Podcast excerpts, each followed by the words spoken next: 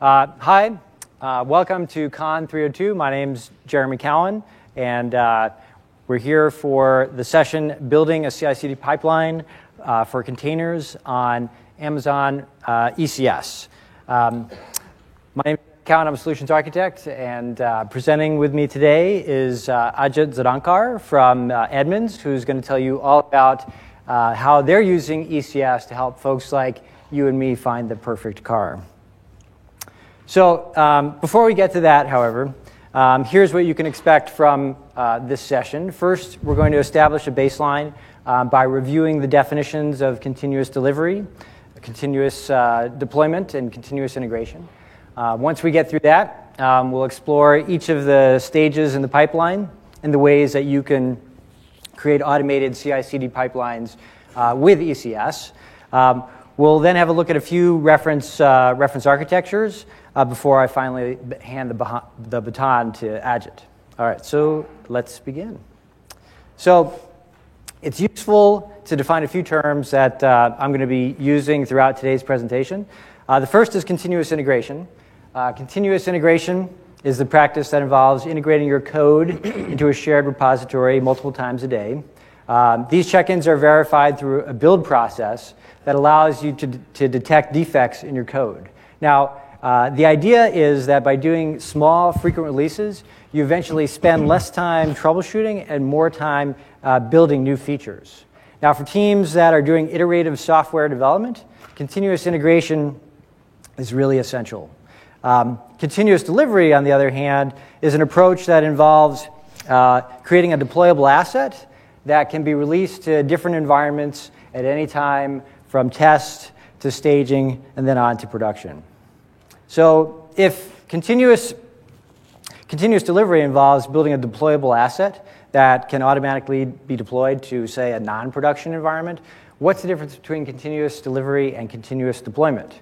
Well, under continuous delivery, uh, a developer or a member of the development team usually determines uh, whether that update should be uh, pushed to production, whereas continuous deployment the release to production happens automatically without explicit approval from uh, a human. Now, this is generally done only after the update has passed an exhaustive battery of tests. Now, uh, the graphic on this slide helps illustrate what we've been talking about here. Um, you can see which phases of the de- development cycle are part of continuous integration, uh, continuous delivery, and continuous deployment. With continuous delivery, there's a manual approval step uh, or a gate before the update is released uh, to the production environment. Now, the important thing here is uh, the opportunity for uh, getting fast, frequent feedback, which occurs throughout the development cycle. Uh, and it's this feedback that helps organizations adopt an iterative approach to development. So, uh, what problems does CI CD address? Um, first, it, it, shortens your time to delivery because it automates the build, test, and deployment phases of the software release cycle. And um, accelerating your release cycle is especially advantageous in today's climate where disruption uh, through innovative software has uh, become commonplace. Uh, CI/CD reduces uh, uncertainty around changes uh, because the changes tend to be smaller and they've gone through an extensive uh, battery of tests before they're released to production. Additionally, uh, frequent check ins and builds give you the opportunity to get near instantaneous feedback, which you can use to fix issues earlier in the release cycle. So, all that's great, but how do containers relate to continuous delivery? Um, for starters, uh, containers can be deployed quickly, uh, and the reason for this is really threefold. Um, first, container images are comprised of file system layers that get cached on, onto Docker hosts. Uh, and when you update a container, only the layers that have changed are uh, pushed to the hosts. Now, pushing only the deltas um, rather than the whole image reduces the amount of time needed to push an update. Um, second, containers share the OS kernel of the host that they're running on, um, so they tend to be significantly smaller than virtual machines. Um, and they start uh, a lot faster because uh, they're not running a, a full operating system. And third, um, all your application dependencies and configuration are packaged in the container, so you don't need to spend a lot of time writing complex uh, scripts to install and configure the application when you deploy a container to an environment. Now, uh, Docker also allows you to apply tags to containers, um, which you can use to track a variety of things, such as uh, the build version, uh, the Git hash, the stage that the container is currently in. Um, the latest version of Docker's um, image, image manifest specification um, now allows you to separate an image's tags from uh, the, secure, the secure hash of the image's layers, um, effectively giving you the ability to update an image's tags uh, in place. Um, this gives you an opportunity to build automation that uh, simply updates an image's tags uh, when the image is ready to be promoted to the next uh, stage in the development cycle. And your pipeline can look at these uh, tags to determine which environment to deploy uh, the container to. And then finally, uh, containers run consistently uh, when they're deployed across different environments, precisely because all of the application dependencies and configuration are, are packaged along with uh, the container. Now, uh, a common workflow for Docker involves three, three stages, essentially build, test, and deployment. and adherence to these stages uh, allows applications to quickly travel through the whole life cycle. It also simplifies the adoption of DevOps. Uh, from a build standpoint, Docker provides a standardized uh, and consistent way to build containers using Docker build. Um, this differs from traditional deployments where you typically had to uh, you know, package an application before it could be deployed. Um, for those of you who have worked with Docker before, you may have heard how uh, containers are analogous to shipping containers, and uh, I think it's actually a useful analogy because before the advent of, of shipping containers, um, goods loaded onto ships in a particular order because the containers were of uh, different sizes and shapes. Um, when, um, uh, when that was standardized with shipping containers, um, the order in which ships were loaded um, really became irrelevant uh, because um, uh, goods were now uh, packaged in, in, in, a standard, in a standard way. Um, so, although uh, Docker doesn't provide a, uh, a built in framework for, for testing containers, uh, it's relatively easy to perform tests both inside the container and, and against the container, which we'll have a look at a little later in the presentation. Um, another nice thing about containers is that they're, they're lightweight. Um, that is, that they consume uh, relatively few resources on your machine, so um, you can often smoke test your whole application stack uh, on your laptop, which is uh, really convenient as a developer. Uh, moreover, once, once a container uh, passes all your tests, it should run consistently as it's moved from environment to environment because the artifact that you deploy into a testing environment is the same artifact that you deploy um, to production. And uh, developers like containers because um, they insulate them from how services work uh, and how they're deployed. Also, their, their builds effectively become a, a versioned container image that's easily transportable and deployed through a container orchestration service like ECS. Now, as you can see, the, the Docker workflow aligns really nicely with continuous integration uh, and delivery. A typical CI CD cycle is comprised of four stages uh, source, build, test, and production. The source phase involves uh, checking in your code into a shared code repository like Git or uh, AWS Code Commit. And during the build stage, um, your application code is compiled, and a Docker file is used to copy the compiled asset into the container using Docker's add or copy commands. Um, a Docker image is then uh, built from that Docker file and then pushed to a, a container registry like Docker Hub or uh, the Elastic Container Registry or, or ECR. Uh, during the testing phase, you can perform tests that both uh, run inside or, or against the container. And then finally, when you reach the, uh, the deployment phase, it means that your testing is complete and uh, your update is ready to be released to production. So um, let's have a look at each of the stages a little more closely. Um, the source phase involves checking in your code uh, into a shared code repository like uh, Git or Code Commit, which is a uh, fully managed compatible service from uh, AWS.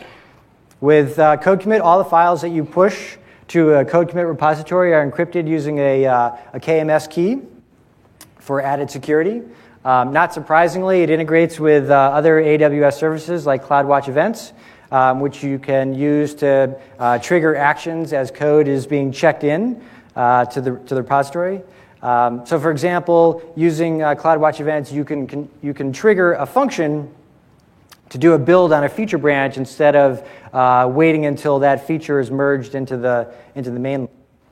Uh, and as of last week, Code Commit now supports pull requests, um, which you can, you can use to integrate changes uh, from, uh, from other people on your team. Um, you could also use uh, IAM for assigning granular permissions to your repositories. Um, and another advantage to using these uh, source control tools is that they allow you to audit uh, changes to your code over time. Uh, and of course, there are other uh, solutions besides uh, Code Commit that you could use here, like GitHub Enterprise and Bitbucket. So, doing frequent check ins a day is a core principle of CI CD. This uh, helps keep your change rate low, uh, which helps reduce the overall risk associated with introducing uh, changes. Um, with fewer changes in each release, at least uh, it's theoretically easier to unearth uh, bugs before they get released to production. Um, it also gives you an opportunity to get uh, feedback about your changes relatively quickly and change course if necessary. As for best practices, consider storing your Docker file in the same um, repository as your application code, uh, commingling them t- by co- commingling them together. Uh, you don't have to evaluate which version of various repositories can be used together. Uh, moreover, by keeping them together, you can rebuild any container version you may need at any time. Um, if you're using a compiled language like Java, uh, store that compiled asset in a separate versioned repository and then use Docker's copy command to copy the asset into the image at build time. Uh, lots of build tools support this, uh, like Jenkins, for example. Um, and then finally, and uh, this may seem overly obvious, but uh, keep code for building your container infrastructure and your pipeline separate from your uh, application code. Uh, AWS offers a variety of services to help you build automated CI CD pipelines, including Code Build, which is a managed build service that compiles your source code. you can use it to run unit tests uh, and then create assets that are, are ready to be deployed, including Docker containers. Um, we recently released a VPC endpoint for code build, which is important for customers who uh, are using private source code repositories in their VPCs and, and don't want uh, their traffic to traverse an internet gateway. Um, that said, there are lots of other build systems uh, aside from code build that you could use here, like Jenkins, uh, which has a variety of plugins for integrating with uh, different systems. Uh, now, when you use code build, uh, you provide it with a build specification. That build specification includes a list of instructions for building the asset. Uh, these instructions are divided into several phases. Um, that can include instructions for, say, logging into a Docker registry and then tagging and pushing uh, the container to the registry once the image is built. Um, you could also run unit tests like uh, Mocha as, as part of your build as well. Um, and here's an example of what a uh, typical build specification for a container would look like. Um, during the pre-build phase, uh, code build gets credentials for logging into the container registry. Uh, in this example, we're logging into ECR. Uh, next, it builds and uh, tags the container and then pushes that uh, to a Docker registry during the post-build phase. So when building containers, there are a handful of best practices that you should or try to adhere to. Um, first is to tag output artifacts to source control revisions. Uh, in other words, tag your containers with the git SHA or the, uh, the version generated by the build system. Uh, try to avoid using uh, latest or production tags as uh, these can mask what version is actually deployed uh, and make it harder to roll back to an earlier version. Optimize your build by removing non-essential files from uh, your containers. And you could do this by adding a, a, Docker ignore file to the same directory as your Docker file. Uh, when you use Docker ignore, you're basically telling Docker uh, which files and directories to exclude from the build, uh, which will increase your build's performance. Um, you should also try to uh, organize your Docker file in such a way that the layers that frequently change appear at the uh, bottom of the file. And also, try to co locate the build system with its artifact repository um, so you don't have to push or pull uh, data over long distances. Um, and then finally, uh, be sure to scan your images for common vulnerabilities. Docker's beginning to do this if you've looked at Docker Hub recently. Um, and rebuild your container images when the base image changes. Um, testing allows you to, uh, to verify application updates across a variety of different dimensions. Uh, for instance, you can, uh, you can do unit tests or load tests, integration tests, and so forth. Uh, fortunately, testing a Docker container is not much more complicated than uh, testing the application itself because all the application dependencies are packaged with the container. The primary purpose of all this testing is to help validate application updates and preemptively discover issues before uh, they're released to a production environment. Now, there are basically two types of tests that you can perform uh, when working with containers. Um, you can either run a test inside uh, the container, or you can run tests in detach mode or outside uh, of the container. To run a test inside the container, uh, you build the container and invoke the test suite from uh, inside the container.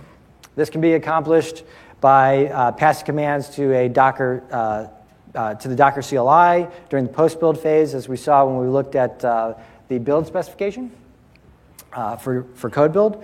Uh, and then in this example here, I'm, uh, I'm calling a script that I've copied to the container to run a series of tests. And then um, I can look at the output from that script to see whether the test was successful uh, or whether it failed.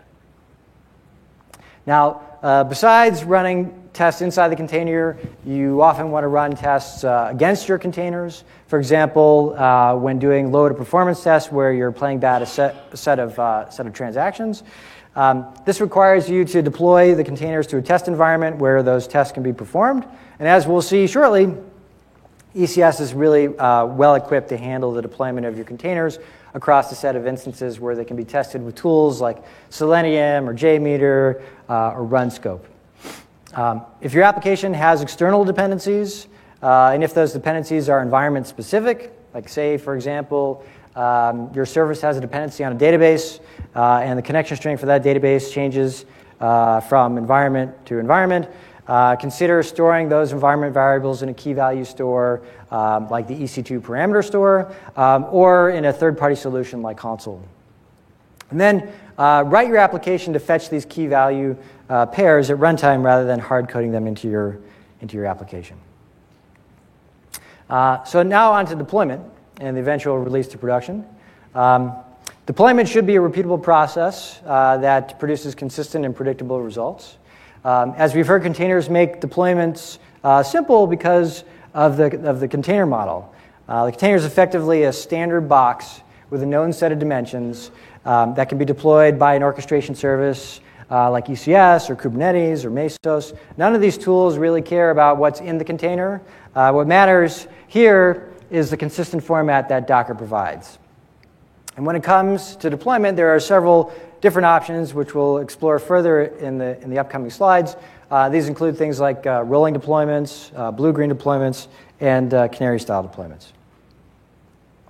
Uh, but before we uh, look at um, deployment pipelines for ECS, there are a couple of concepts that are needing further explanation. The first is a, a task definition. So task definition is a set of configuration settings for a container uh, or a related set of, set of containers that are meant to be deployed as a, uh, as a unit. Uh, for those of you who have worked with Docker before, task definition is similar to, say, a Docker Compose file uh, in that it includes the names of each of the container images along with things like memory, CPU, ports, and other runtime parameters for running the containers. Service definition, on the other hand, um, is a declarative set of instructions for running long running tasks like an API or uh, a web front end. Uh, typically includes the name and version of the task definition, uh, minimum, minimum and maximum number of healthy instances, as well as uh, auto scaling parameters. It, it could also include some information about the load balancer that's uh, fronting the service. And uh, creating a, a, deployment pipeline for ECS typically involves updating the task definition with the latest version of uh, the container image, followed by an update to the service definition to use uh, the new task definition. Now, to help you get started building a CI CD pipeline for running containers on ECS, um, several of my peers have built reference architectures that can be found on uh, AWS Labs in GitHub. Uh, this reference architecture that you're seeing here um, builds an automated CI CD pipeline using uh, GitHub, Code Pipeline, uh, Code Build, and, and ECR. Um, when a change is pushed to GitHub, it triggers the pipeline. Uh, the pipeline fetches code from GitHub and then passes it to Code Build. Uh, code Build then uh, builds a container from the instructions that are in the Docker file, uh, and then pushes the Docker image to an ECR registry. And then in the final step, the pipeline calls a CloudFormation step that updates the task and service definitions, uh, which triggers a rolling deployment uh, of a new, task, new task across the cluster. Uh, and you'll see that I've also included Jenkins here uh, to show that uh, in addition to using code build, um, there are other options available to you. Um, now, there are several reasons uh, why you might want to consider using code pipeline to orchestrate your uh, container pipelines. The first is its deep integration with the rest of the CodeStar services, like code commit and code build.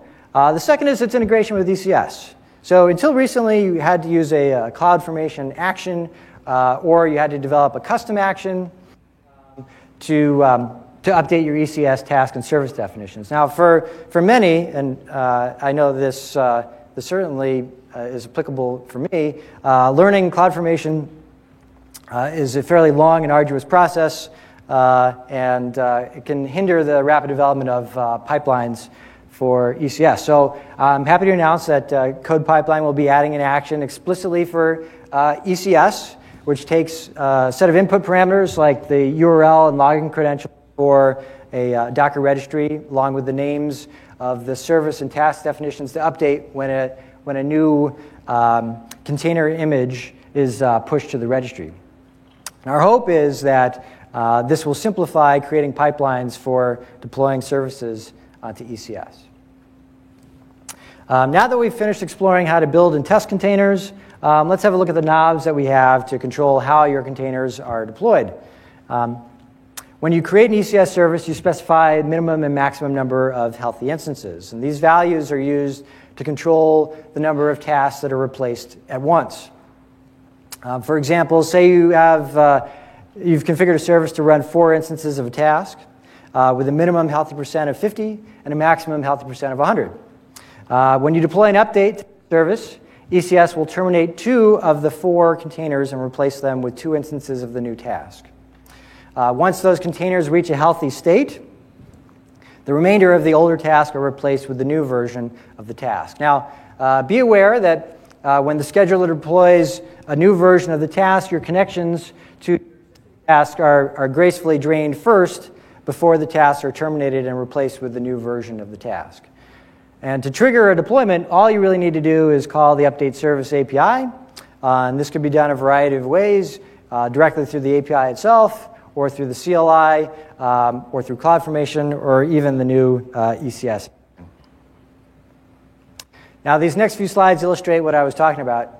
Um, by manipulating the minimum and maximum healthy instances, um, you can control how many instances are once. So here in this example, we start with tasks instead of the four I used in my previous example.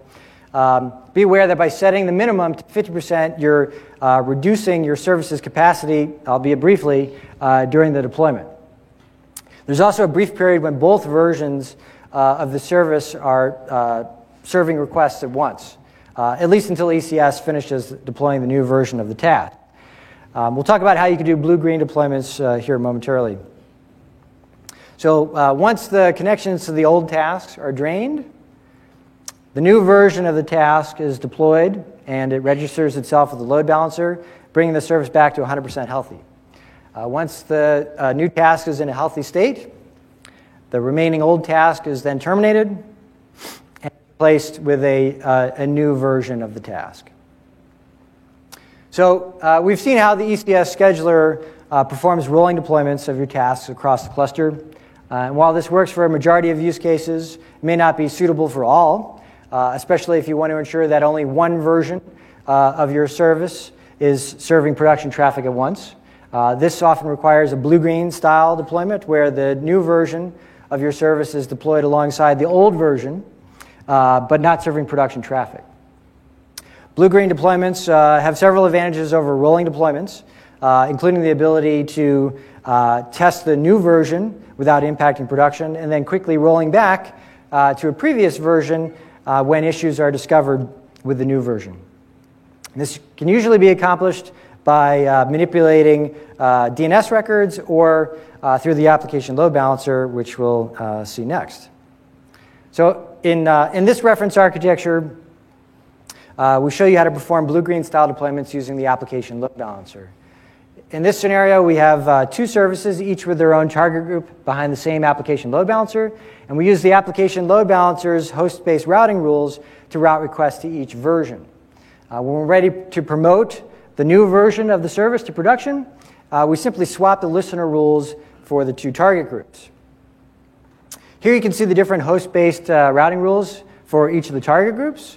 The blue service is serving requests uh, at example.com, whereas the green service is responding to requests at next.example.com.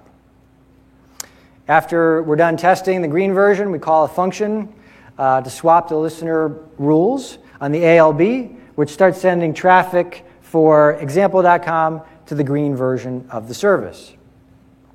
Once we're satisfied that the green version is working as expected, we can then uh, kill the blue version of the service and its associated target group. Uh, and canary style deployments are another type of deployment that uh, it's useful when you want to divert a portion of your traffic to a new version of your service, either randomly or based on a, a user's attributes. Now, canaries are often deployed, uh, often uh, employed uh, to do uh, A-B testing, where you're trying to identify changes to web pages that increase or maximize a particular outcome, for example, uh, the click-through rate uh, for a banner ad. Um, based on the results of your tests, you can either uh, replace the current running version with the new version of the service, um, or you can keep the current version in place. In this uh, reference architecture here, we leverage Route 53 weights uh, to adjust the traffic flow from one ECS uh, service to another. Uh, we start by deploying the green service uh, alongside the blue service, each behind its own application load balancer. Uh, and then we use step functions to gradually transition the traffic from the blue ALB to the green ALB. If the step function detects a, an issue, it'll automatically roll back its original configuration. Now, if you'd rather not uh, use these reference architectures or uh, uh, build your own solution, we have some great partners who have, uh, who have integrated CI CD solutions for Amazon ECS, a handful of which appear on the slide. Uh, and I'd encourage you to visit them at the Partner Expo uh, while you're here in town. Um, and now that you've seen several of those reference architectures for building CI CD pipelines for ECS, I'd encourage you to, to give them a try yourself. Um, we welcome all feedback, of course, uh, including issues and, and pull requests. Um, you should also consider joining our Slack channel at uh, amazon-ecs.slack.com. And with that, I'd like to introduce Jit, who's going to tell you how Edmunds is using ECS to help folks like you and me find the perfect car. Thank you, Jeremy.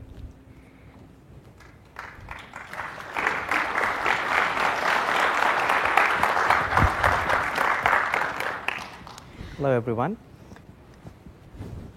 Can you hear me okay? Check. Good now? Cool, thanks. Hello, everyone. Uh, at Edmunds, we love helping people find the right car. I'm sure many of you have gone there. Those who have not, check us out. We have a lot of inventory for you guys out there. I am Ajit Zadgaonkar. I am Executive Director at Edmunds. I manage infrastructure operations, production operations, and I also lead DevOps practices at Edmunds. Uh, so I've kept some uh, information for you here. My goal is to give you as much information as you can, grasp and build your own CI/CD. Uh, we, we have been doing CI/CD at Edmunds for over five years now, and we have learned some hard lessons. Hopefully, by sharing those, you can avoid some of the mistakes that we did. uh, so, a couple things here on the agenda, uh, quickly giving you the context of who we are, what we do, uh, what's, uh, what has been our journey into AWS, uh, into clouds, uh, our journey into containers, and how this all fits into making CI CD a very efficient system for us. So some of the interesting numbers that I've collected for you here. Uh, at Edmunds, we serve about 200 million page views a month. We have about 20 million unique visitors coming to us uh, every month. We have thousands of partners and franchisee. We have over active, uh, over 5 million active inventory at any given point of time on the website. Uh, over quarter billion unique visitors visit us every year, which means um, you know, 59% of car shoppers they visit Edmunds. So in, in all, about six out of uh, 10 people we influence when they visit and their buying decision. Edmunds uh, has been into clouds for a little bit. We started exploring uh, virtualization back in 2011 with Xen. We started changing, uh, we deployed our own private cloud. Uh, and then late in 2013, we started exploring AWS. Uh, our, we thought we'll be migrating in over in three years fully. Uh, we are all in AWS customer, and we we basically went into AWS much ahead of the time. By middle of to, by middle of 2000, late 2014, 15 timeframe. Since then, we have been serving all of our production traffic from AWS. And in 2016, we shut down our data centers, and as you can see there. So uh, the reason uh, is why many people ask why clouds, and some of the reasons are pretty obvious. The business growth has been uh, really aggressive for us. Uh, products uh, we wanted to roll out much faster rate so we can reach out to our end users uh, for the demands that they meet. Uh, we also have a desire for doing rapid experimentation. So in the old school, getting hardware provision into data store, data center used to take six, eight weeks. And so all of that is gone. And also dynamic infrastructure changes. So even with auto scaling in our private cloud, we still had to invest a lot of capital into maintaining extra hardware. Uh, so that increased our ongoing infrastructure cost. Uh, we have a public case study out there. We are saving about 70% of our uh, cost by going to AWS, those who are interested in checking that out. Uh, so then, once we were into clouds, uh, containers came in. And why containers? So first of all, uh, it's immutable object. Once you build it, it will run same on your laptop, on to dev bench, workbench, or in integration environment, or in production. So there's a consistent behavior. Uh, when you're debugging, when you're uh, trying to troubleshoot, uh, it makes it easy. Then deployments are super fast. Uh, to, give, to give us some understanding of what fast means, before containers, when we were serving uh, artifacts on EC2 containers, sorry, EC2 hosts, an artifact that would take about anywhere from 11 to 17 minutes to get bootstrap, come and get ready to serve traffic now takes about 22 seconds. So that's a magnitude of change when, it, uh, when we look at faster deployment. The faster deployment also helps us with better HA. So if something crashed, another container comes up, and container management software is pretty good uh, for that, uh, and we are using ECS. Not only that, uh, we are also using uh, different placement strategies like bin pack and AZ distribution. With all of that, we are saving about 30, 30% plus uh, cost by going to uh, containerizations. We're using uh, ECS as our container orchestration and management platform. Uh, so basically, we migrated all of our services. About 95% of our services that used to run on EC2 are now running on Docker and ECS. Uh, ECS is uh, managing all the underlying infrastructure, deployments, uh, auto scaling, uh, all of that. once the images are ready, they are put into ECR. and we use CloudFormation and OpsWorks to provision ECS cluster. Uh, that uh, OpsWorks is also helping us configure uh, the logging, the uh, agents, APM agents, or uh, config rules. And then I would say, except a few exceptions where some of uh, the core infrastructure, like Elastic and Mongo, everything else now we, we run on Docker nowadays. we also looked at a couple container orchestration platform. Uh, we are all in AWS customer. We didn't have a hybrid solution. We are not uh, multi-cloud either. So ECS met our needs. Uh, it, it, has automatic scaling. It has AZ distribution. Uh, uh, scaling, I told you, it's pretty fast, and then it's well, very well integrated with other services. So in our case, it worked out pretty well. Uh, the downtime uh, of the deployment uh, that usually used to happen before CI CD and container was pretty dramatically reduced now. Uh, the AMI upgrades that keep on coming in to improve the Docker new versions, that is very easy with ECS as well. so now that we were in cloud, we have Docker, uh, Dockers. We wanted to revamp our CI/CD to let's see to see if we can get even more out of our uh, infrastructure. Uh, the need for CD was again faster feedback. I don't want to repeat what Jeremy said, but uh, some of the uh, important things are faster feedback, low risk, and how do we identify bottlenecks uh, as soon as possible, as soon as the code is in. So those were primary drivers for us to do. This is a conceptual overview of what we wanted to do, uh, and I'll get to in a couple minutes next slides where we ended up. So this was our overview of what we wanted to do uh, with CI/CD uh, Edmunds. The idea was simple. As soon as you write the code, you check in. Uh, their automated routine should kick in, uh, and then deployment should happen in a manner uh, that is that does not impact the services. And once it's out there, how do we manage it? So there's a continuous feedback loop going in uh, to the development wing. A little bit understanding of how we are structured on our infrastructure side. Uh, we are multi-CDN uh, and we are multi-AZ, multi-region deployment. Nginx is sitting at the top, uh, and then basically then different environments are in different regions that we serve traffic through. We also do latency-based routing. So people who are coming from different region, they're served from a different region. Uh, now, getting into uh, some of the details of how our implementation is and what we needed to do uh, before we uh, got to a smooth experience on CI CD. So, getting a CI and CD part is easy. Know, that's orchestration. You can plumb different tools together and you have a CI CD pipeline working there.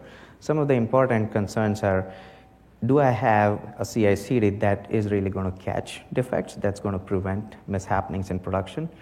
Would it deploy artifacts in a way that are uh, graceful deployments? And when there are things going bad, then are they going to de- remove the bad nodes graceful manner so there is no user impact? So to, to be able to do that, we needed to work and do some heavy lifting to make our platform ready for that. So as you see in the picture, CloudFormation is used to provision the host, underlying host. So when the host comes in, we configure the logging there, we configure Docker agents, ECS agents, and then config rules.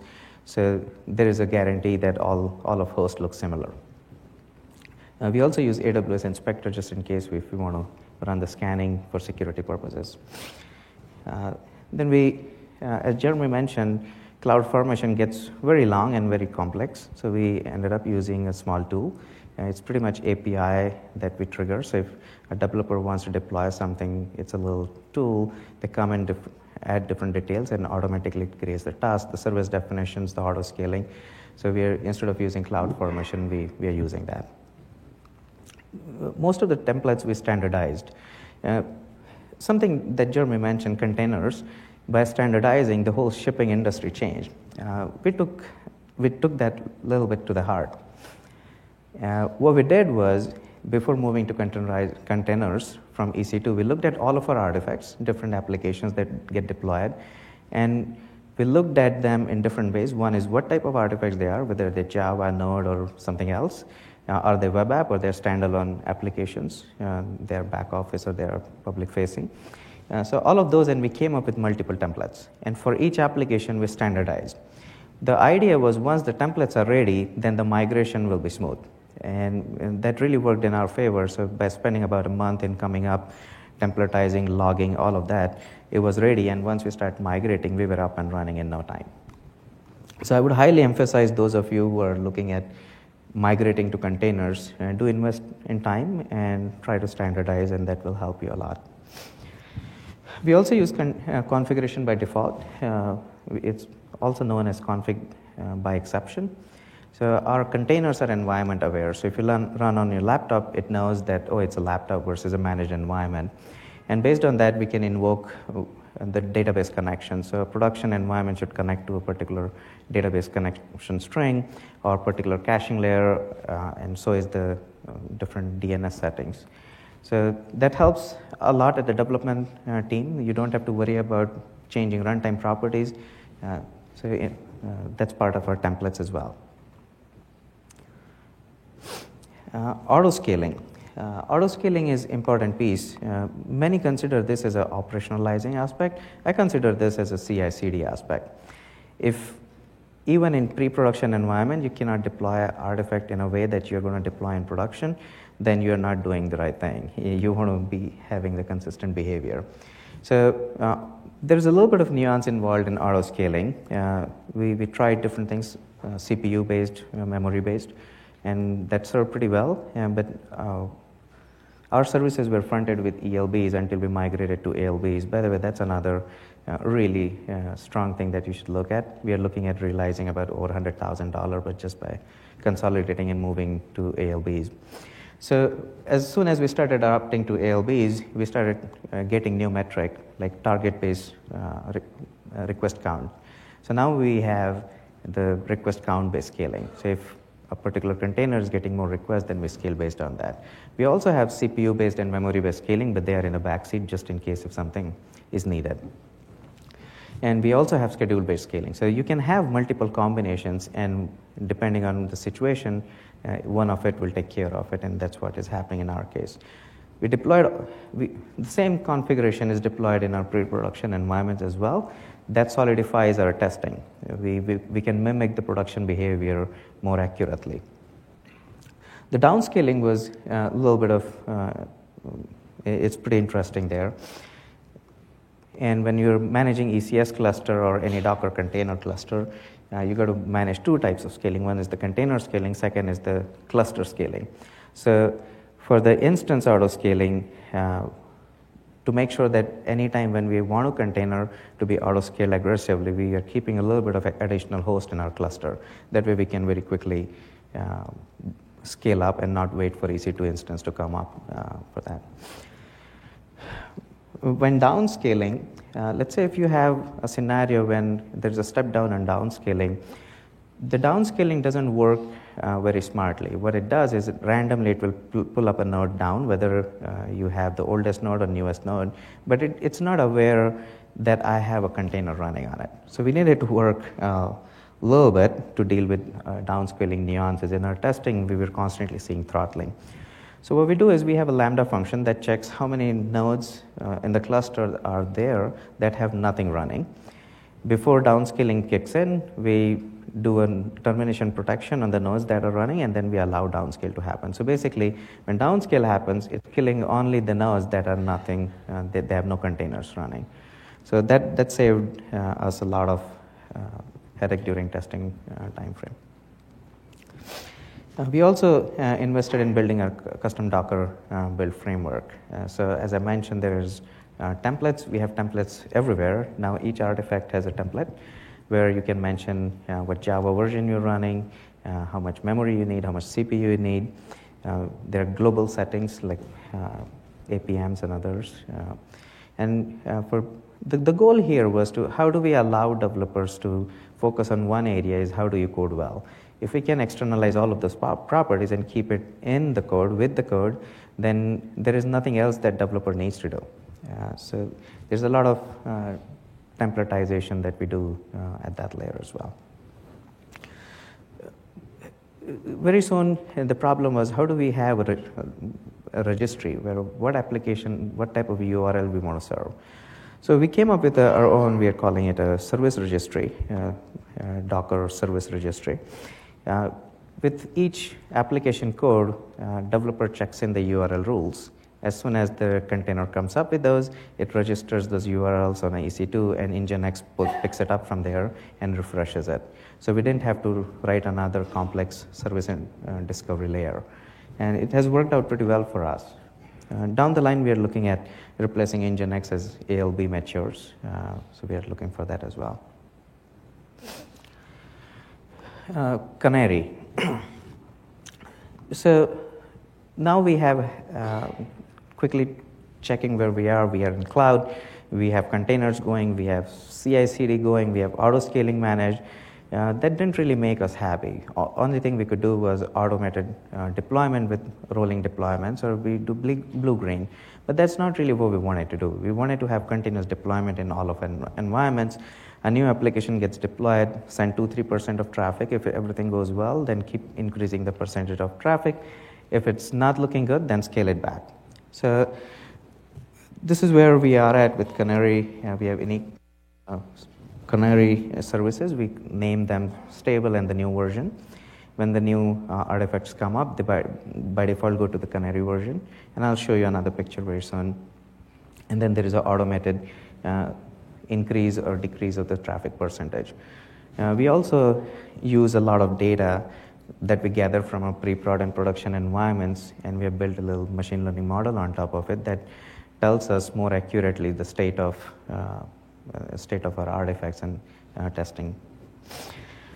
So now tying this all to CI/CD back again, this is a, uh, a standard merge request workflow. We use uh, GitLab.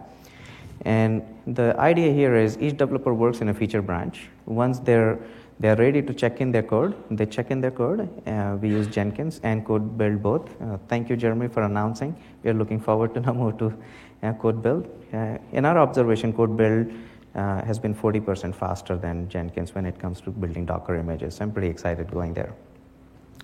So developer checks in the code. It goes to Jenkins. Jenkins builds uh, a Docker image. Once the Docker image is ready, we have something called uh, a sandbox environment. That's where it gets deployed. It's a stripped down version of our production environments where developers can show it to buddy, uh, buddy of them or show it to product team and they're working on small changes.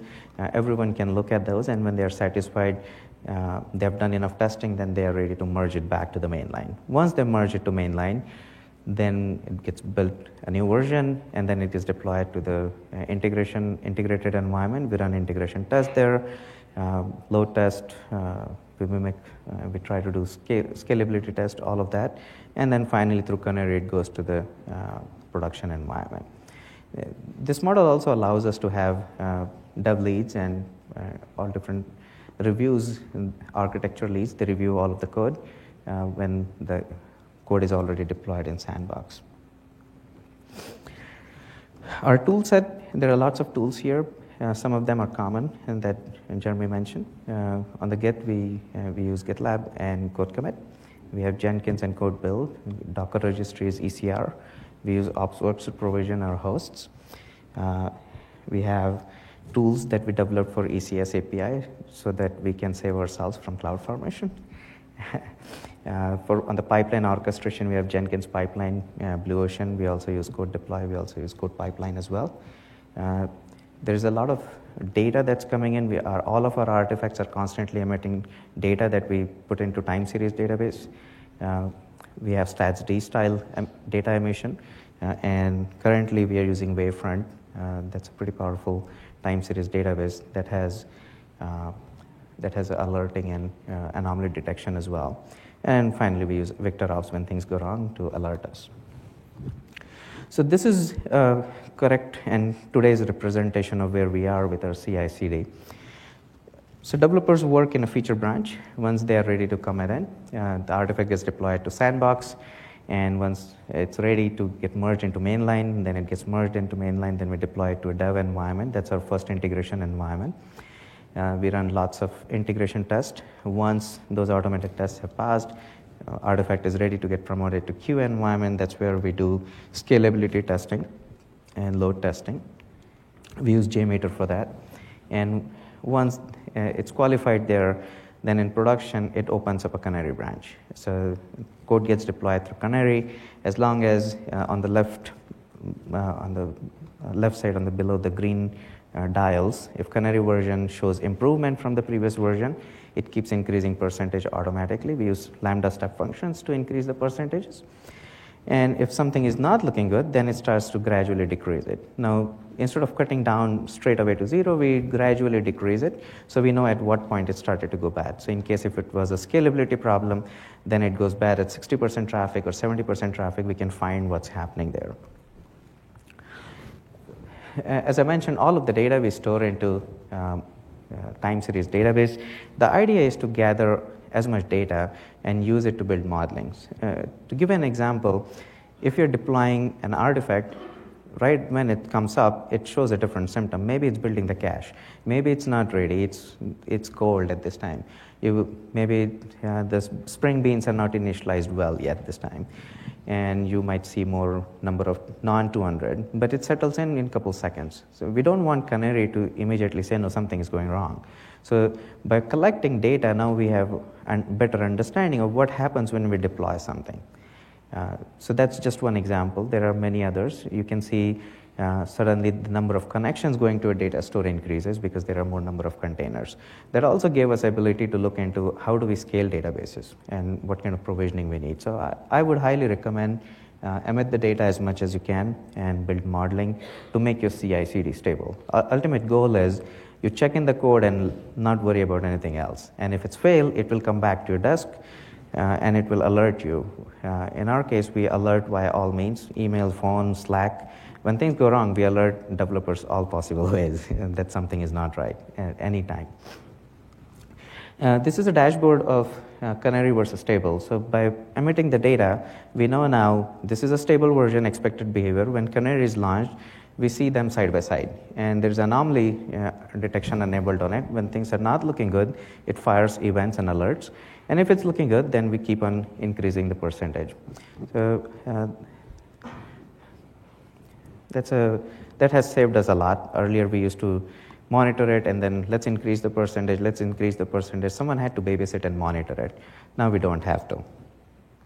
As you can see, the green line here in most of, not the, uh, not the graph, but most of the line charts, the green line is the new version and it shows improvement. So in this case, it will keep going, increasing the percentage to Canary version.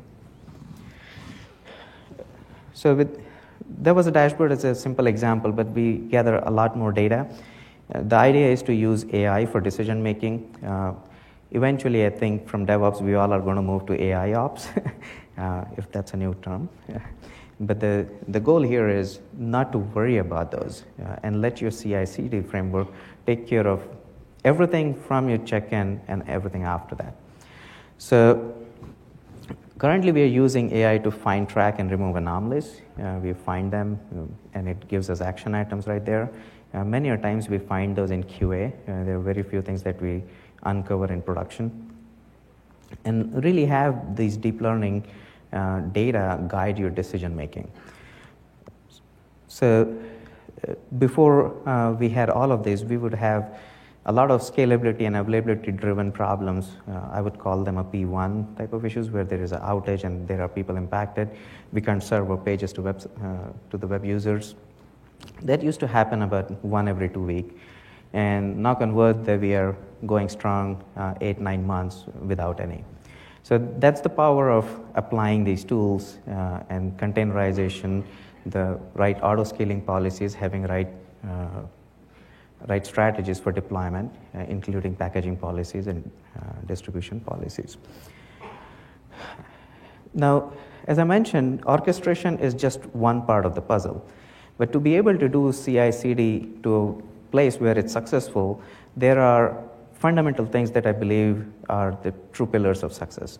First is invest in better engineering practices, bad in, bad out. If you don't have a code that's really well written and well structured, the logic is wrong, then that's what is going to stall the CD.